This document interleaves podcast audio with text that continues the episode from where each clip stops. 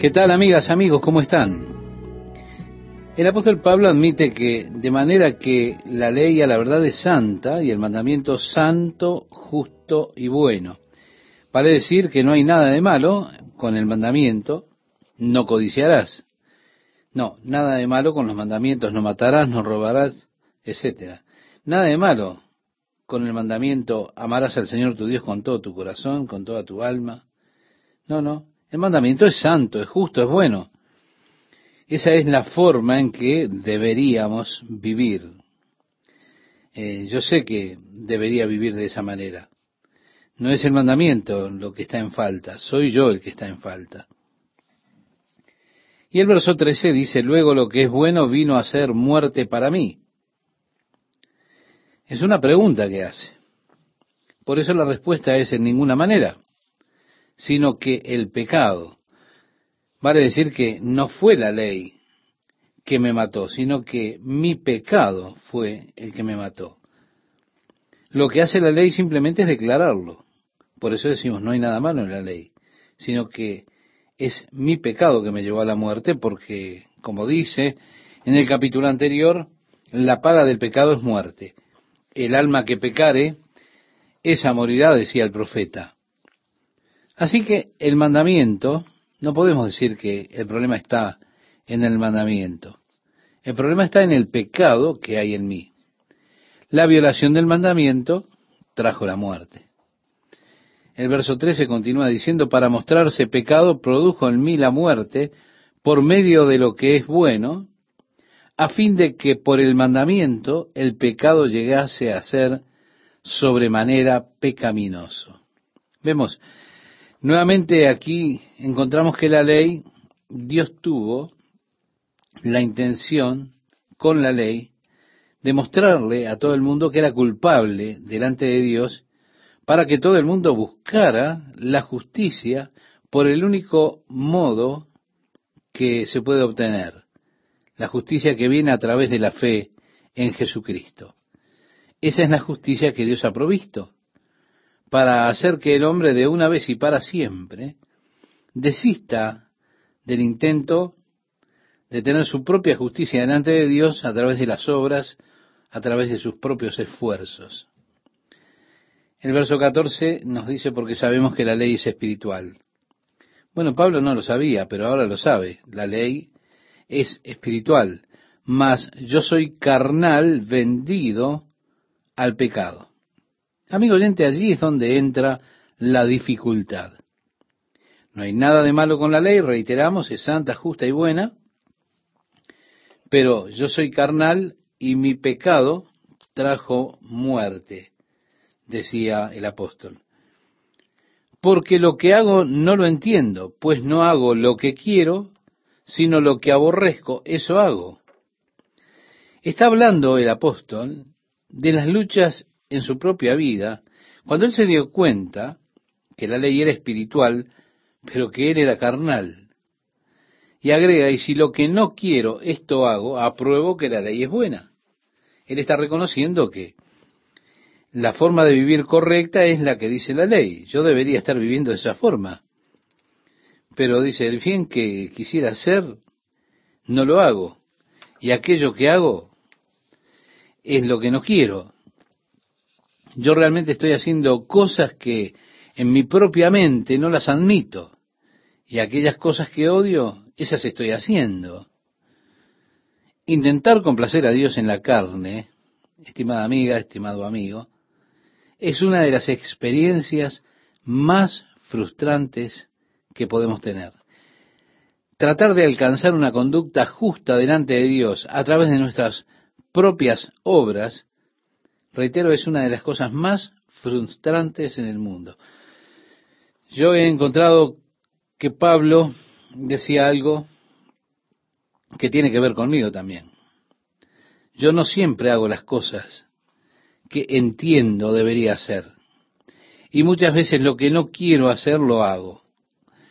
Decía Pablo, y si lo que no quiero esto hago, apruebo que la ley es buena. De manera que ya no soy yo quien hace aquello, sino el pecado que mora en mí. En otras palabras, encuentro que hay dos naturalezas, la carne y el espíritu. Estas dos están peleando una contra la otra, y hay momentos cuando me entrego a la carne, y allí me odio a mí mismo por entregarme a la carne, porque mi espíritu quiere vivir según Dios y agradarle a Dios. Y cuando me entrego a la carne, me siento miserable. Me odio a mí mismo por hacer lo que hice. Mi yo real, según el espíritu, quiere agradar a Dios. Pero hay otra parte en mí, que es la carne, que quiere agradar a la carne. Está esa parte pecaminosa dentro de mí, esa parte carnal, que muchas veces me lleva a hacer cosas que yo no quiero hacer. Si usted realmente llega al fondo, al corazón del asunto, uno dice, yo quiero vivir para agradar a Dios. Yo concuerdo con que la ley es buena. Quiero vivir una vida justa. Quiero vivir una vida que le agrade al Padre. Si yo estoy haciendo esas cosas que no quiero hacer, entonces lo que pasa es que realmente no soy yo, porque yo quiero, reitero, vivir una vida agradable a Dios. Entonces, ¿qué es lo que me hace pecar? Es la carne pecaminosa, la naturaleza pecaminosa que está en mí. Por eso decía, yo sé que en mí, esto es, en mi carne, no mora el bien, porque el querer el bien está en mí, pero no el hacerlo. Nuestro problema es que aún no nos damos cuenta de esto o no creemos esto.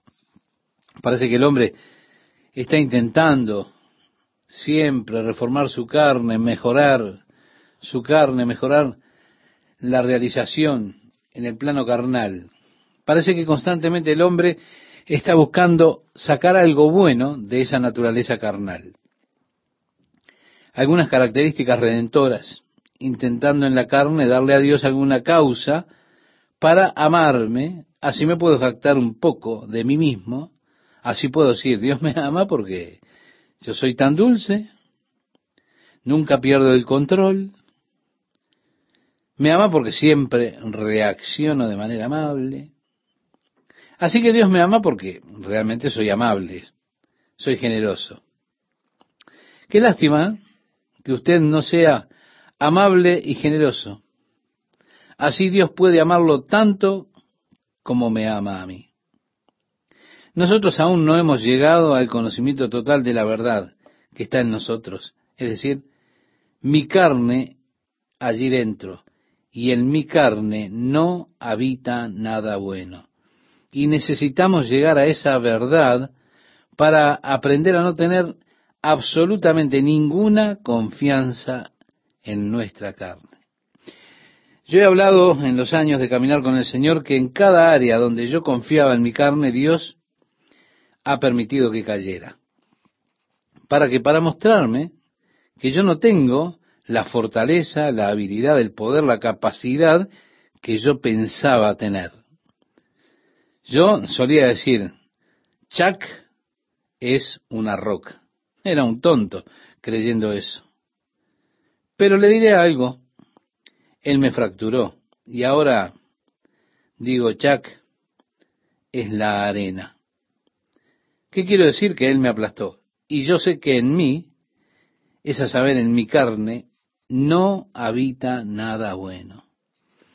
El deseo de hacer las cosas bien, el deseo de vivir para Dios, el deseo de servir al Señor, el deseo de orar, de leer su palabra, de acercarme a Dios, está todo allí dentro, pero hacerlo realidad es la dificultad, es el problema.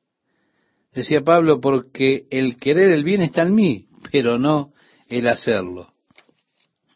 Decía, yo no lo hago. Si yo solo pudiera hacer todo lo que deseo ser para Dios, qué gigante espiritual sería yo.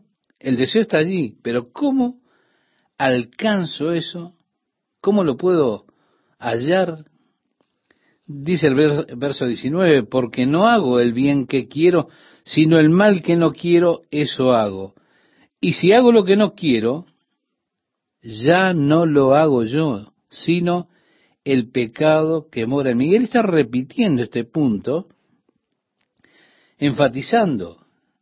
Él ya lo hizo en los versículos 16 y 17, pero Vuelve a repetirlo para enfatizar. Y ahora dice, así que queriendo yo hacer el bien, hallo esta ley, que el mal está en mí. Mi deseo de hacer algo bueno para Dios está dentro, pero el mal está en mí. Porque según el hombre interior me deleito en la ley de Dios. Es decir, en mi espíritu me deleito en la ley de Dios. Pero veo otra ley en mis miembros, que se rebela contra la ley de mi mente y que me lleva cautivo a la ley del pecado que está en mis miembros. Miserable de mí, ¿quién me librará de este cuerpo de muerte? El cuerpo de muerte. El clamor de Pablo era ese.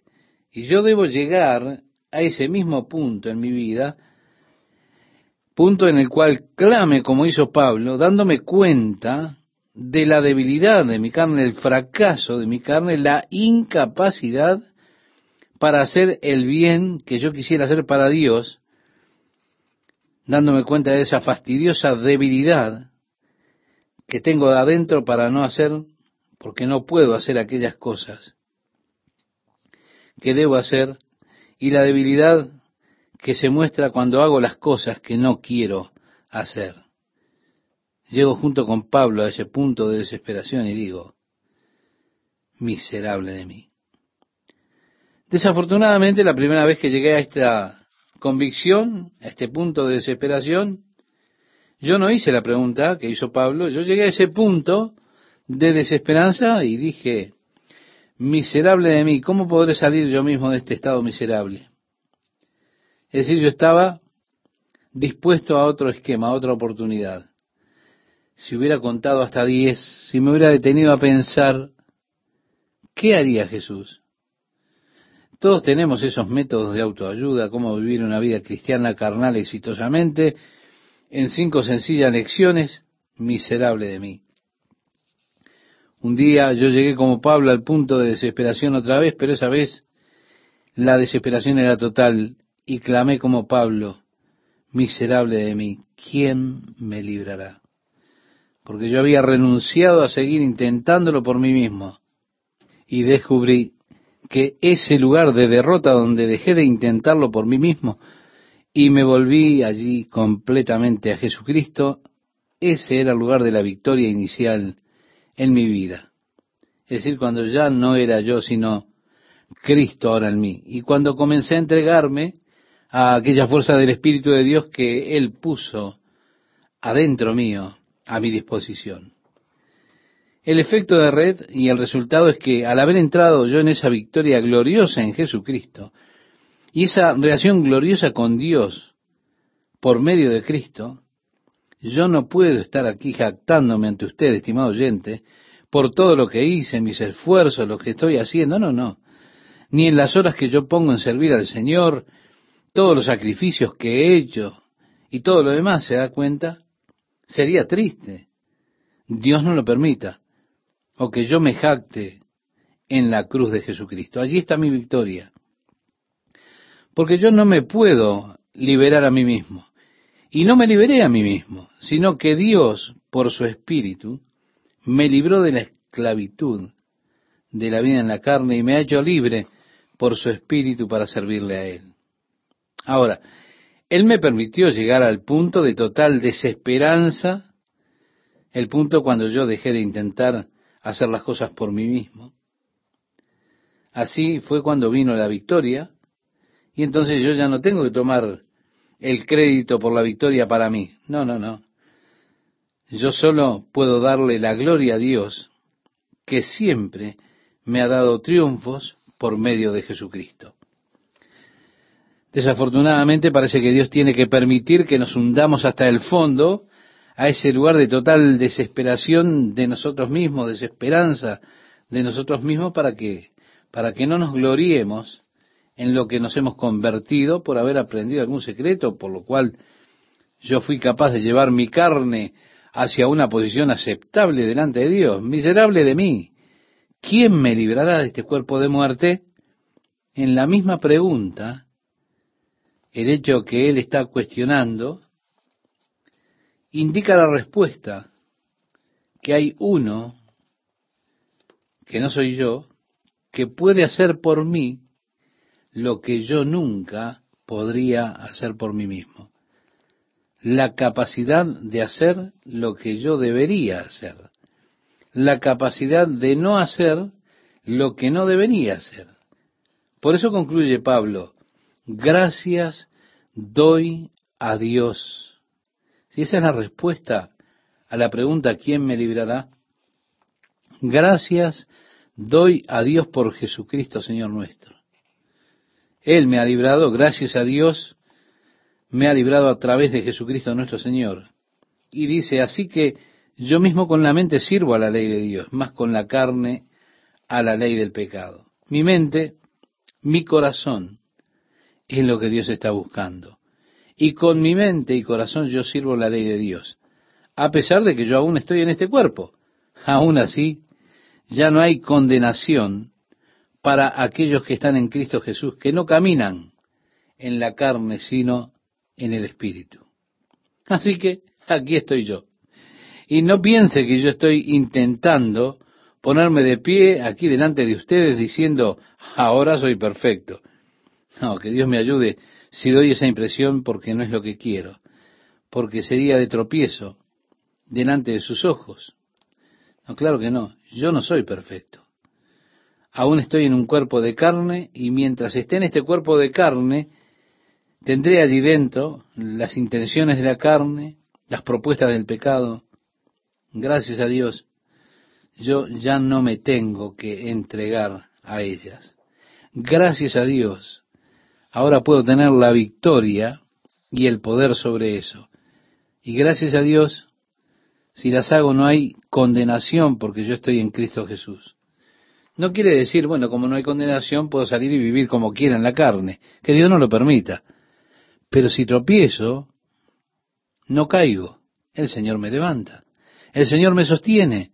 Porque mi mente, mi corazón desea a Dios, y Dios es lo mejor para mi vida, y yo deseo servirle a Él con todo lo que tengo y con todo lo que soy. Así que tengo esa nueva relación, esta relación con Dios en el Espíritu. Estimado oyente, llegaremos a esto en el capítulo 8, que es realmente la respuesta de Pablo al capítulo 7, cuando él ha sido llevado a la desesperación de sus propios esfuerzos. Ahora él es llevado a la gloriosa obra del Espíritu de Dios en su vida, la victoria que es a través del Espíritu de Dios. Qué alegría estar con ustedes, amigas y amigos, una vez más compartiendo este estudio de la carta del apóstol Pablo a los romanos, versículo a versículo. Sí, gracias a Dios por estos momentos. En el capítulo 7 del libro de esta carta a los romanos, el apóstol Pablo se dio cuenta que la ley es espiritual. Mientras que él era fariseo, él pensaba acerca de la ley como algo físico, algo que pretendía controlar las acciones externas del hombre. Cuando él se dio cuenta que la ley era espiritual, fue cuando se dio cuenta, valga la redundancia también, que la ley de hecho lo condenaba a muerte, porque aunque él guardaba físicamente la ley, espiritualmente la estaba transgrediendo. Así que él vio que su problema era que la ley era espiritual y él era carnal. Y se encontraba en ese dilema. Siempre que pretendía hacer algo bien, el mal estaba presente en él. Con frecuencia, el bien que él quería hacer, no lo hacía. En cambio, hacía el mal que no quería hacer. ¿Se da cuenta? Muchas veces el mal que él no quería, se encontraba haciéndolo. Con todo, tenía esa pelea en contra de su propio ser, en su espíritu, su propia mente. Porque en su mente, en su corazón, él quería servir a Dios. Quería cumplir la ley de Dios. Pero como dijo Jesús, en cuanto a Pedro, en el Evangelio de Mateo, capítulo 26, versículo 41, el espíritu a la verdad está dispuesto, pero la carne es débil. Y yo creo que todos nosotros que somos cristianos hemos experimentado alguna vez esa misma lucha. No siempre hemos hecho para Dios las cosas que queremos hacer para Él. No es que no queramos, no es que nuestro espíritu no quiera, nuestra carne es débil, esa es la realidad. Bueno, Pablo reconoció su problema y finaliza el capítulo 7 con ese clamor: miserable de mí, ¿quién me librará de este cuerpo de muerte? Y él se responde a sí mismo diciendo: gracias doy a Dios por Jesucristo, Señor nuestro. Él ahora viene o llega en su experiencia de esa vida de victoria que uno puede experimentar mientras está en el cuerpo, si se somete su vida al control del espíritu. Bien, Pablo sintió la condenación de la ley. La ley le había condenado a muerte, porque él había transgredido la ley en el aspecto espiritual de la ley. Y aunque él nunca había cometido adulterio, con todo encontró que desear la mujer de otro era pecado. Ese deseo era pecado. Porque no codiciarás la mujer de tu prójimo, ni cosa alguna que pertenezca a tu prójimo. Le habló de que la ley era espiritual y él había violado eso, se sintió culpable. Ahora, a través de la obra de Jesucristo, él hará esta declaración, que permítame decirle, estimado oyente, para mí es realmente asombrosa. Comienza el capítulo 8 diciendo: ahora pues, ninguna condenación hay para los que están en Cristo Jesús, los que no andan conforme a la carne, sino conforme al Espíritu. Permítame decirle que este versículo en particular ha significado más para mí que cualquier otro pasaje de las Escrituras, porque viví muchos años de mi vida cristiana en constante condenación. ¿Por qué? Porque aunque mi espíritu estaba dispuesto, mi carne era débil. Semana tras semana le prometía a Dios que iba a ser mejor la próxima semana. Allí andaba yo disculpándome, arrepintiéndome del fracaso de la semana pasada. Oh Dios, la semana que viene te prometo, leeré la Biblia todos los días, oraré todos los días, voy a hacerlo mejor. Y siempre sintiéndome culpable porque siempre estaba rompiendo mis votos delante de Dios, no haciendo esas cosas que le prometí a Dios que iba a hacer. Y así estaba constantemente sintiéndome condenado. Pero ahora pues, ninguna condenación hay para los que están en Cristo Jesús, los que no andan conforme a la carne, sino conforme al Espíritu. Porque la ley del Espíritu de vida en Cristo Jesús me ha librado de la ley del pecado y de la muerte. Sí, ahora hay una nueva ley obrando en mí. Dios le dijo al profeta Jeremías: este es el pacto que haré con la casa de Israel, daré mi ley en su mente y la escribiré en su corazón. Si la ley del Espíritu de vida, Dios la escribió en mi corazón. Y Dios acepta lo que está en mi corazón, mi amor por Él, mi deseo de agradarle, de servirle. Dios ha escrito esa ley en mi corazón, su ley por la cual Dios ahora dirige y controla aún mis deseos. Es la nueva vida en el Espíritu de Cristo. Decía, escribiéndole a los Corintios, el apóstol Pablo en la segunda carta, en el capítulo 5, versículo 17, de modo que si alguno está en Cristo, nueva criatura es. Las cosas viejas pasaron, he aquí todas son hechas nuevas. Resulta interesante cómo nuestros deseos cambian dramáticamente cuando estamos en Cristo. El verso 3 dice acá: porque lo que era imposible para la ley, por cuanto era débil por la carne, hablando de la ley de Moisés, esa ley de la cual Pablo dijo que era santa, justa y buena, pero que era lo que no podía hacer. Y le mostraba cuál era la limitación que tenía la ley de Moisés, que no podía hacerla. La ley de Moisés no puede hacer a un hombre justo delante de Dios. Así que lo que la ley no podía hacer por mi debilidad en la carne, porque era débil para cumplirla, esto es porque yo la había violado la ley, decía el apóstol Pablo, así que por causa de la debilidad de mi carne, no podía ser justo delante de Dios.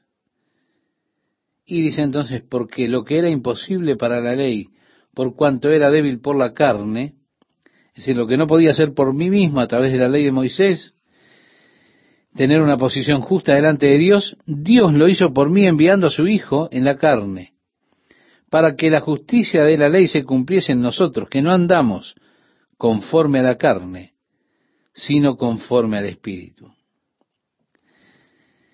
Así que no es cumplido por parte nuestra, pero es cumplido en nosotros por Jesucristo.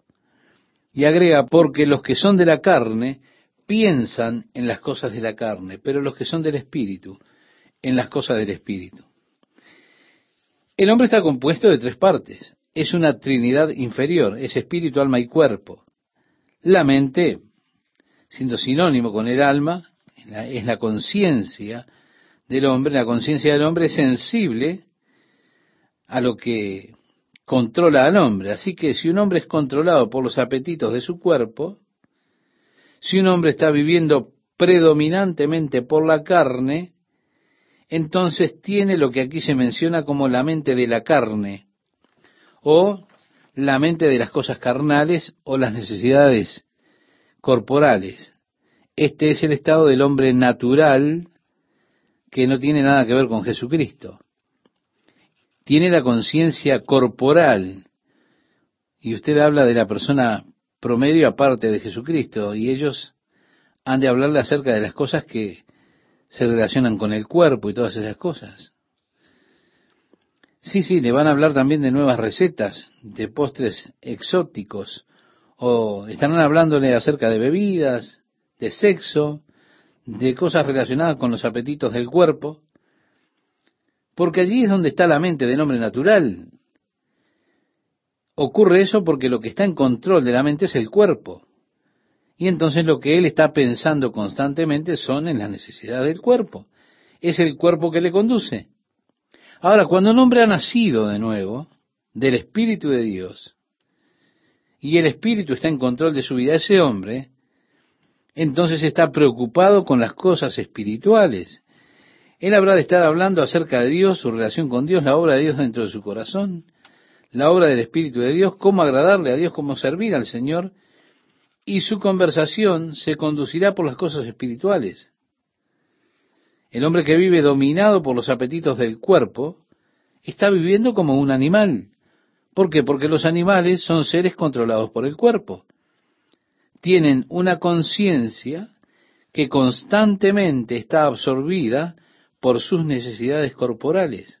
Y cualquier hombre que vive controlado por sus necesidades corporales está viviendo como lo hace un animal. Es por esto que los humanistas hoy están tan seguros de que tienen relación con el reino animal, porque miran alrededor y dicen, bueno, mira ese mono que anda por ahí, en lo único que piensa es en sus necesidades físicas, solo está preocupado por alimentarse y por procrearse, y todo lo demás relacionado al cuerpo. Se parece un poquito a mí, yo pienso entonces que estoy emparentado con el mono, siente afinidad acerca de él, porque el mono vive como él. Ahora, un hombre cuyo espíritu ha experimentado nacer otra vez, que ha revivido en espíritu, y está viviendo por el espíritu, se da cuenta que no es pariente del reino animal, que está emparentado con Dios, que fue hecho a imagen de Dios y a semejanza de Dios, y que el hombre ha caído de la imagen de Dios. Y busca relacionarse nuevamente con Dios porque ahora está viviendo por el Espíritu. El apóstol Pablo declara, porque los que son de la carne piensan en las cosas de la carne, pero los que son del Espíritu en las cosas del Espíritu. Y prosigue diciendo, porque el ocuparse de la carne, o de la mente de la carne, es muerte, es decir, muerte espiritual, que bíblicamente sería interpretado como separación de la conciencia del hombre respecto de Dios. El hombre clasifica la muerte como separación de la conciencia del hombre de su cuerpo. Ya no hay actividad cerebral, la conciencia se fue, está muerto.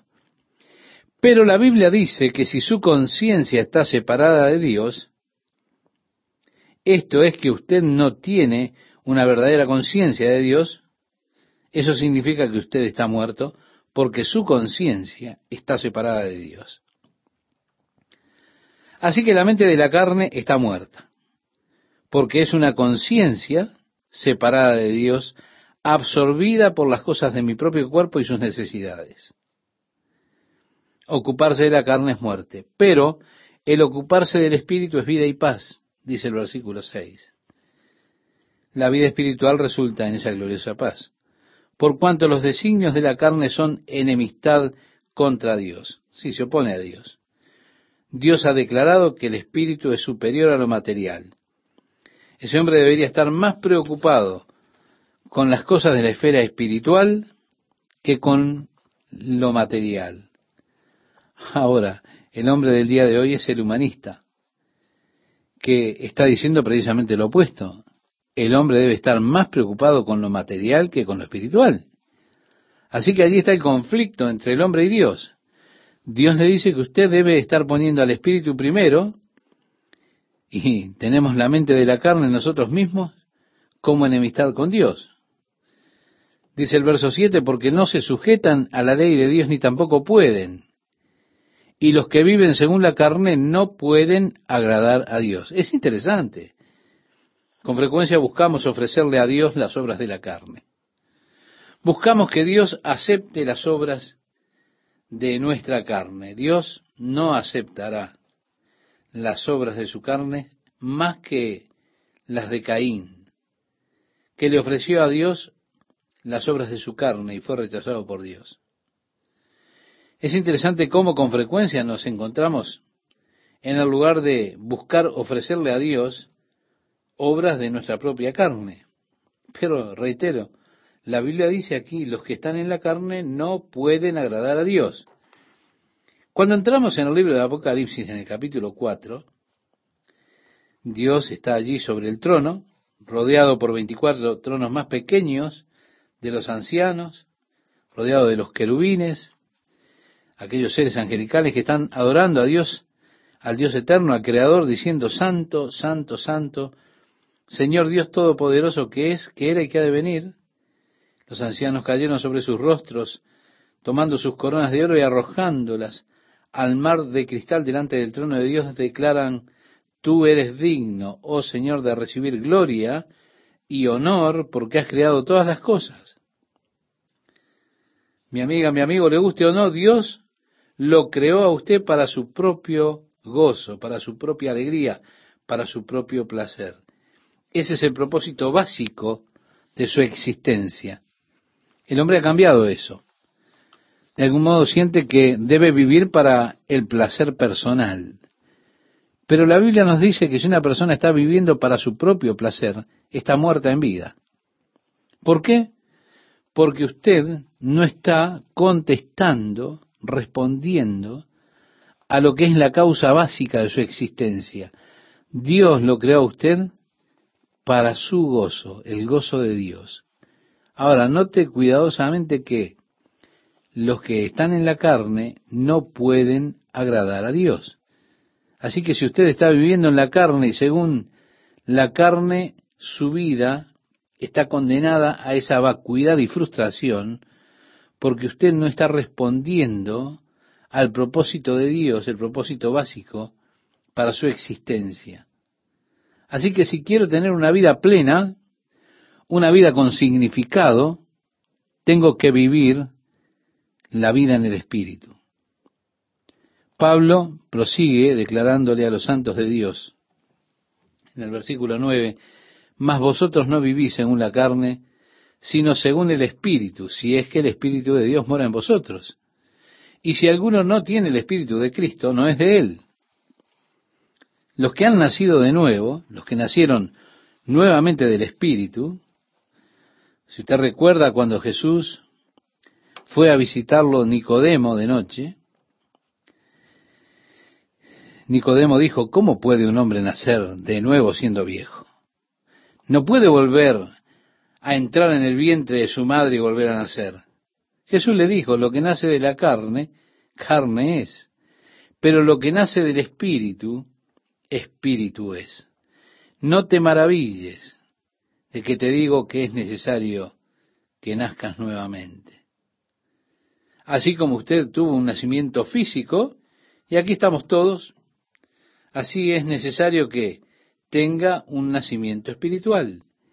El nacimiento espiritual ocurre cuando el espíritu del hombre vuelve a la vida y allí verdaderamente entiende lo que Dios pretendió cuando creó al hombre. Dios no tenía la intención de que el hombre viviese para las cosas de la carne. Dios no quería que el hombre fuera un esclavo de la carne, no, no. Lo que Dios quería era que el hombre viviera y caminara en comunión con Él, caminara en comunión en el Espíritu.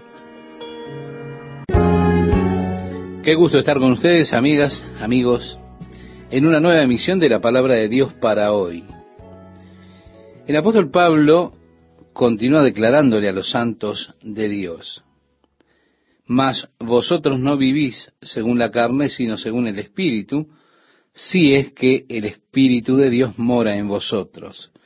Y si alguno no tiene el Espíritu de Cristo, no es de él. Vale decir que aquellos que han nacido de nuevo, se habla de ese nuevo nacimiento, que es en realidad nacer en el Espíritu. Si usted recuerda, estimado oyente, cuando Nicodemo vino a ver a Jesús de noche, le dijo: ¿cómo puede un hombre nacer de nuevo siendo viejo? Yo no puedo regresar al vientre de mi madre. Allí Jesús le dice: lo que es nacido de la carne, carne es, mas aquello que es nacido del Espíritu, Espíritu es. No te maravilles de que te dije, os es necesario nacer otra vez. Así como ustedes tienen un nacimiento de papá y mamá, un nacimiento carnal, y aquí estamos, también es necesario que usted tenga un nacimiento espiritual, porque el hombre por naturaleza está separado de Dios, y es únicamente a través del nuevo nacimiento, el nacimiento espiritual, cuando el espíritu de un hombre recibe vida.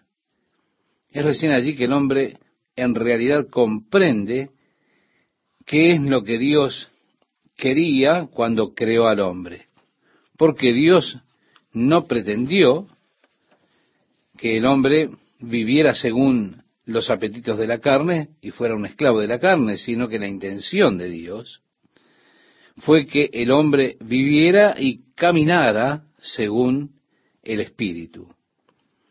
Así que usted no está en la carne, sino en el Espíritu, si es que el Espíritu de Dios habita en usted.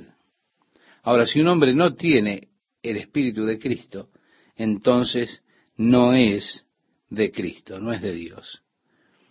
Si usted no tiene el Espíritu de Cristo, usted realmente no le pertenece a Él, y no le pertenecerá a menos que usted tenga un segundo nacimiento, ese nacimiento espiritual. Allí entonces usted realmente será parte de Dios y de su reino. El verso 10 dice: pero si Cristo está en vosotros, el cuerpo en verdad está muerto a causa del pecado, mas el Espíritu vive a causa de la justicia. Y si el Espíritu de aquel que levantó de los muertos a Jesús mora en vosotros, el que levantó de los muertos a Cristo Jesús vivificará también vuestros cuerpos mortales por su Espíritu que mora en vosotros. Diciéndolo en otras palabras, a pesar de que aún estamos viviendo en este cuerpo, podemos comenzar a experimentar la victoria sobre nuestros deseos carnales, sobre nuestra vieja naturaleza, sobre nuestra carne. Ya no tenemos que vivir sujetos, esclavizados a la carne. Ahora podemos comenzar a vivir una vida de victoria sobre la carne por ese mismo Espíritu que levantó a Cristo de la muerte y que también nos da vida a nosotros en Él. El versículo 12 leemos: así que, hermanos, deudores somos, no a la carne, para que vivamos conforme a la carne. Porque si vivís conforme a la carne, moriréis. Mas si por el Espíritu hacéis morir las obras de la carne, viviréis. Es que solamente a través de la ayuda del Espíritu podemos hacer morir las obras del cuerpo, las obras de la carne, y ellas se vuelven entonces subordinadas cuando el Espíritu se vuelve dominante. Yo veo la Trinidad del hombre en estados, muy arriba, en el medio o abajo. Al hombre natural yo lo veo como cuerpo, y la parte de más arriba gobierna. Gobierna la mente, y el estado del medio siempre es gobernado o por la carne o por el espíritu, pero en el caso donde el cuerpo es lo máximo, la mente está siendo controlada y dominada por los deseos y los apetitos del cuerpo. El espíritu está inactivo o está muerto. Ahora, a través del nuevo nacimiento se invierte la cosa. El hombre se vuelve espíritu, alma y cuerpo. O el espíritu y la mente ahora comienzan a ser dominadas por el espíritu. El cuerpo, la mente, están bajo el control del espíritu.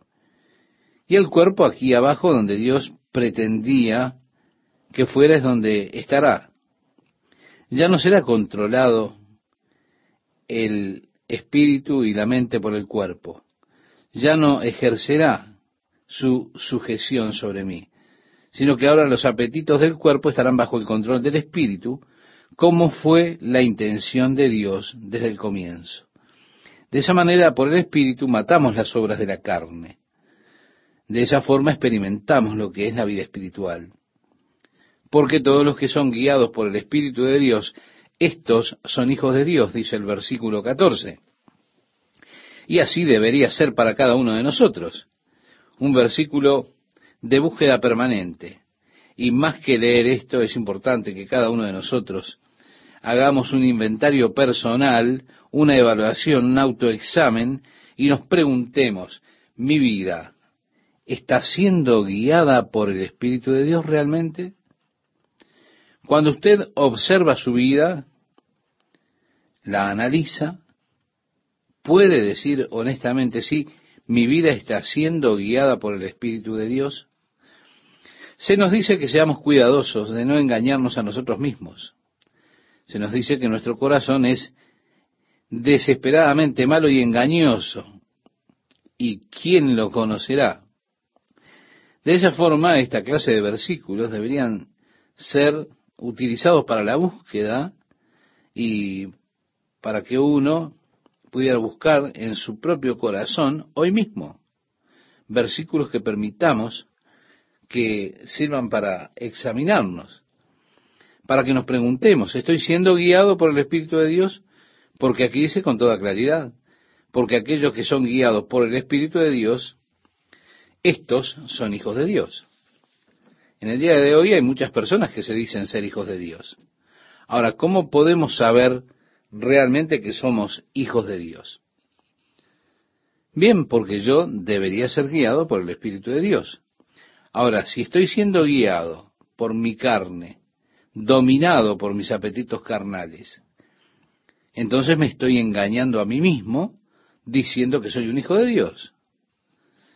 El verso 15 nos dice aquí, pues no habéis recibido el espíritu de esclavitud para estar otra vez en temor. Es decir, ya no más esclavitud de nuestra carne, no más un esclavo de mis propios apetitos. El verso 15 sigue diciendo, sino que habéis recibido el espíritu de adopción, por el cual clamamos, Abba, Padre. Ambas palabras significan Padre.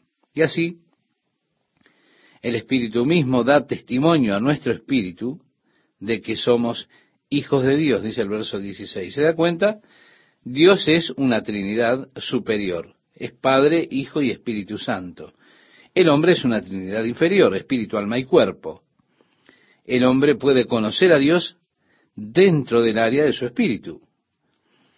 Cuando la mujer samaritana, en el capítulo 4 del Evangelio de Juan, se encuentra con Jesús, Ella dijo, nuestros padres dicen que debemos adorar a Dios en este monte. Ustedes dicen que debemos adorar a Dios en Jerusalén. Y le pregunta a Jesús, ¿dónde debemos adorar a Dios? Jesús dijo, la hora viene y ahora es, cuando los verdaderos adoradores adorarán al Padre en espíritu y en verdad, porque también el Padre tales adoradores busca que le adoren. Sí, Dios es espíritu. Así que el lugar de encuentro con Dios es el espíritu. Ahora, si yo vivo solamente para el cuerpo, sí, también tengo alma y espíritu, pero no tengo comunión con Dios.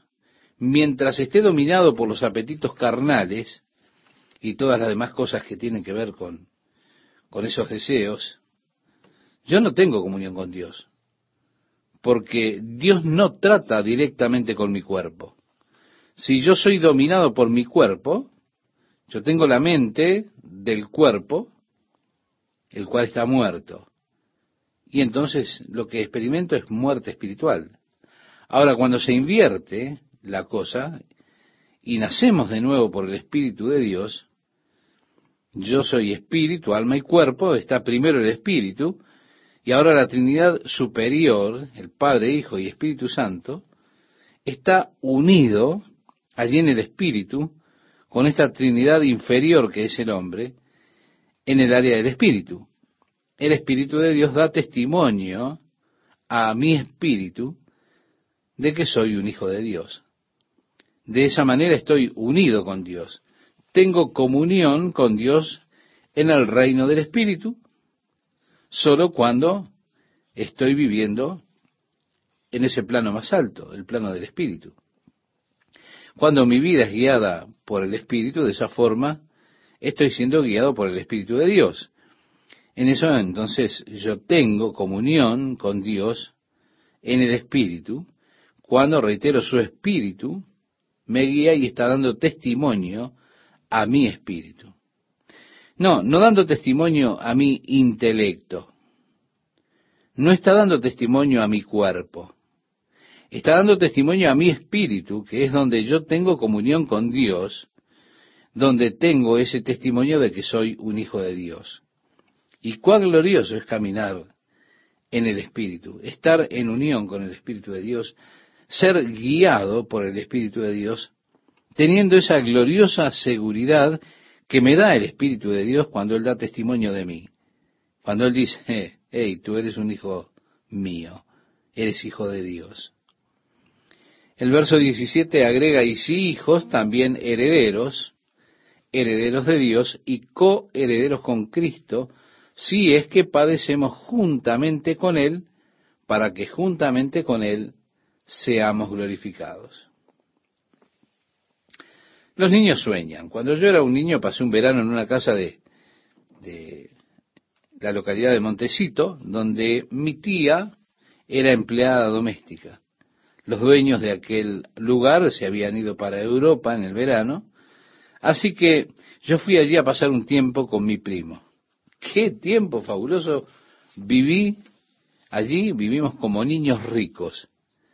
En el garaje habían 7 autos, toda clase de autos de colección, y allí nosotros nos sentábamos en ellos y hacíamos como que los manejábamos.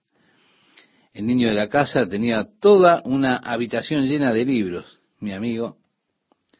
Fue muy emocionante leer cada noche. Él tenía uno de los más fabulosos trenes eléctricos que conocí. Tenía uno enorme. Tenían sus caballerizas, sus piscinas.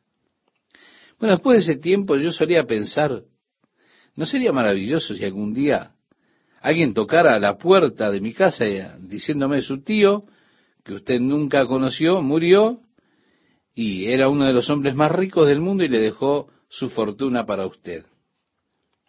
Sin duda yo saldría inmediatamente a conseguirme una casa en Montecito. Qué divertido, ¿verdad? Sería ser heredero de alguna persona rica. Pues, mi amigo, cuán glorioso es ser un heredero de Dios. Heredero juntamente con Jesucristo. El reino de Dios es mío, se ha vuelto mío. Yo soy un heredero del reino de Dios. viviré en ese reino, el reino de luz, el reino del amor, del gozo, de la paz, heredero de Dios, juntamente con Jesucristo. ¿Se da cuenta? Entonces el apóstol Pablo dice, pues tengo por cierto que las aflicciones del tiempo presente no son comparables con la gloria venidera que en nosotros ha de manifestarse. Sí, como cristianos experimentaremos sufrimientos, porque en realidad nos hemos convertido en extranjeros en este mundo en el cual vivimos. Este mundo es dominado por la carne, dominado por hombres que son esclavos de la carne, de los deseos carnales. Los cristianos somos un grupo minoritario. La mayoría de las personas en el mundo viven según la carne. Somos extranjeros porque vivimos un estilo de vida completamente diferente al que vivíamos también nosotros antes en la carne. Uno que ellos no pueden comprender es el hecho que una persona no le puede comprender a usted. Usted se ha vuelto ahora una amenaza para ellos. Usted ha nacido de nuevo, vive en otro reino, en el reino de Dios. Así que Jesús dijo, bienaventurados seréis cuando los hombres os aborrezcan y cuando os aparten de sí, os vituperen y desechen vuestro nombre como malo por causa del Hijo del Hombre. Gozaos en aquel día y alegraos, porque he aquí vuestro galardón es grande en los cielos. Así decía en el Evangelio de Lucas, capítulo 6, los versículos 22 y 23. En la carta a los Hebreos, en el capítulo 12, versículo 2, también podemos encontrar alguna referencia. Jesús, en la hora de sufrimiento o persecución, habló de la gloria de ese reino que nosotros experimentaremos en la eternidad. Y en Hebreos se nos dice acerca de Jesús, el cual por el gozo puesto delante de él, sufrió la cruz, menospreciando el oprobio. Sí, él sufrió. Pero cuando él sufría, él miraba hacia adelante a la gloria del reino y el gozo de ser capaz de redimir al hombre perdido. Así que en el sufrimiento, nosotros no tenemos que mirar el sufrimiento, sino al glorioso reino que vendrá cuando nuestro Señor venga a reclamar lo que es suyo. Porque los sufrimientos presentes no son dignos de compararse con la gloria que en nosotros se ha de manifestar. El apóstol Pablo le escribía a los corintios, después de decirle por las cosas que él había pasado, todas esas golpizas, pedreas, los naufragios, aprisionamientos, y todo lo demás que él pasó, él dice, porque esta leve tribulación momentánea produce en nosotros un cada vez más excelente y eterno peso de gloria. Así le escribía en la segunda carta a los Corintios, capítulo 4, versículo 17. Esta leve tribulación. Él fue golpeado 5 veces con varas, apedreado 3 veces, echado de la ciudad. Dice, yo pensaba que estaba muerto. Estuve colgado en una parte del barco por una noche y un día en medio del Mediterráneo. ¿Se da cuenta? Él dice esta leve tribulación, porque es solo un momento, pero yo tendré un eterno peso de gloria. Yo considero que este sufrimiento de este tiempo, del tiempo presente, no es de comparar con la gloria que en nosotros se ha de manifestar. El verso 19 dice, porque el anhelo ardiente de la creación es el aguardar la manifestación de los hijos de Dios. Tristemente están por allí esos grupos radicales que toman un versículo como este y entonces toman una frase, manifestación de los hijos de Dios, y la utilizan para construir alguna doctrina perniciosa. Esa doctrina tiene un camino cíclico y se vuelve popular cada 40 años o cada 30 años, la doctrina de la manifestación de los hijos de Dios, que es como una clase de doctrina tóxica, seguramente apelando a la carne de las personas, Porque básicamente lo que declara esa doctrina es que todo el mundo está esperando que usted sea manifestado como hijo de Dios. Que sucederá en los últimos días un gran poder del Espíritu de Dios sobre la iglesia, y Dios se manifestará a sí mismo a través de usted, que es su iglesia, y usted será investido con toda clase de poderes sobrenaturales, y que todo el mundo está esperando que usted se manifieste. Así, esa es la idea. Solo sentémonos y perfeccionémonos, que la iglesia se perfeccione, y así Dios podrá manifestarse a sí mismo en esa iglesia perfecta con todo su poderío. Pero esto realmente ocurrirá en la segunda venida de Cristo. Ahora, Él no vendrá físicamente o corporalmente, sino que Él vendrá en busca de su iglesia para ser manifestado luego a través de su iglesia al mundo. Y todo el mundo está gimiendo con dolores mientras esperan a que usted sea manifestado. Suena bastante maravilloso, ¿verdad? Pablo nos dice lo que realmente es la manifestación de los hijos de Dios. Y este es el problema. Esas personas que tienen esa doctrina tóxica nunca leen el contexto.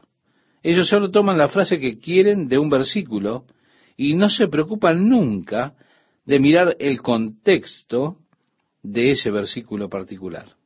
Y nosotros, y le invito a que usted nos acompañe, hemos de verlo en el contexto de la palabra de Dios.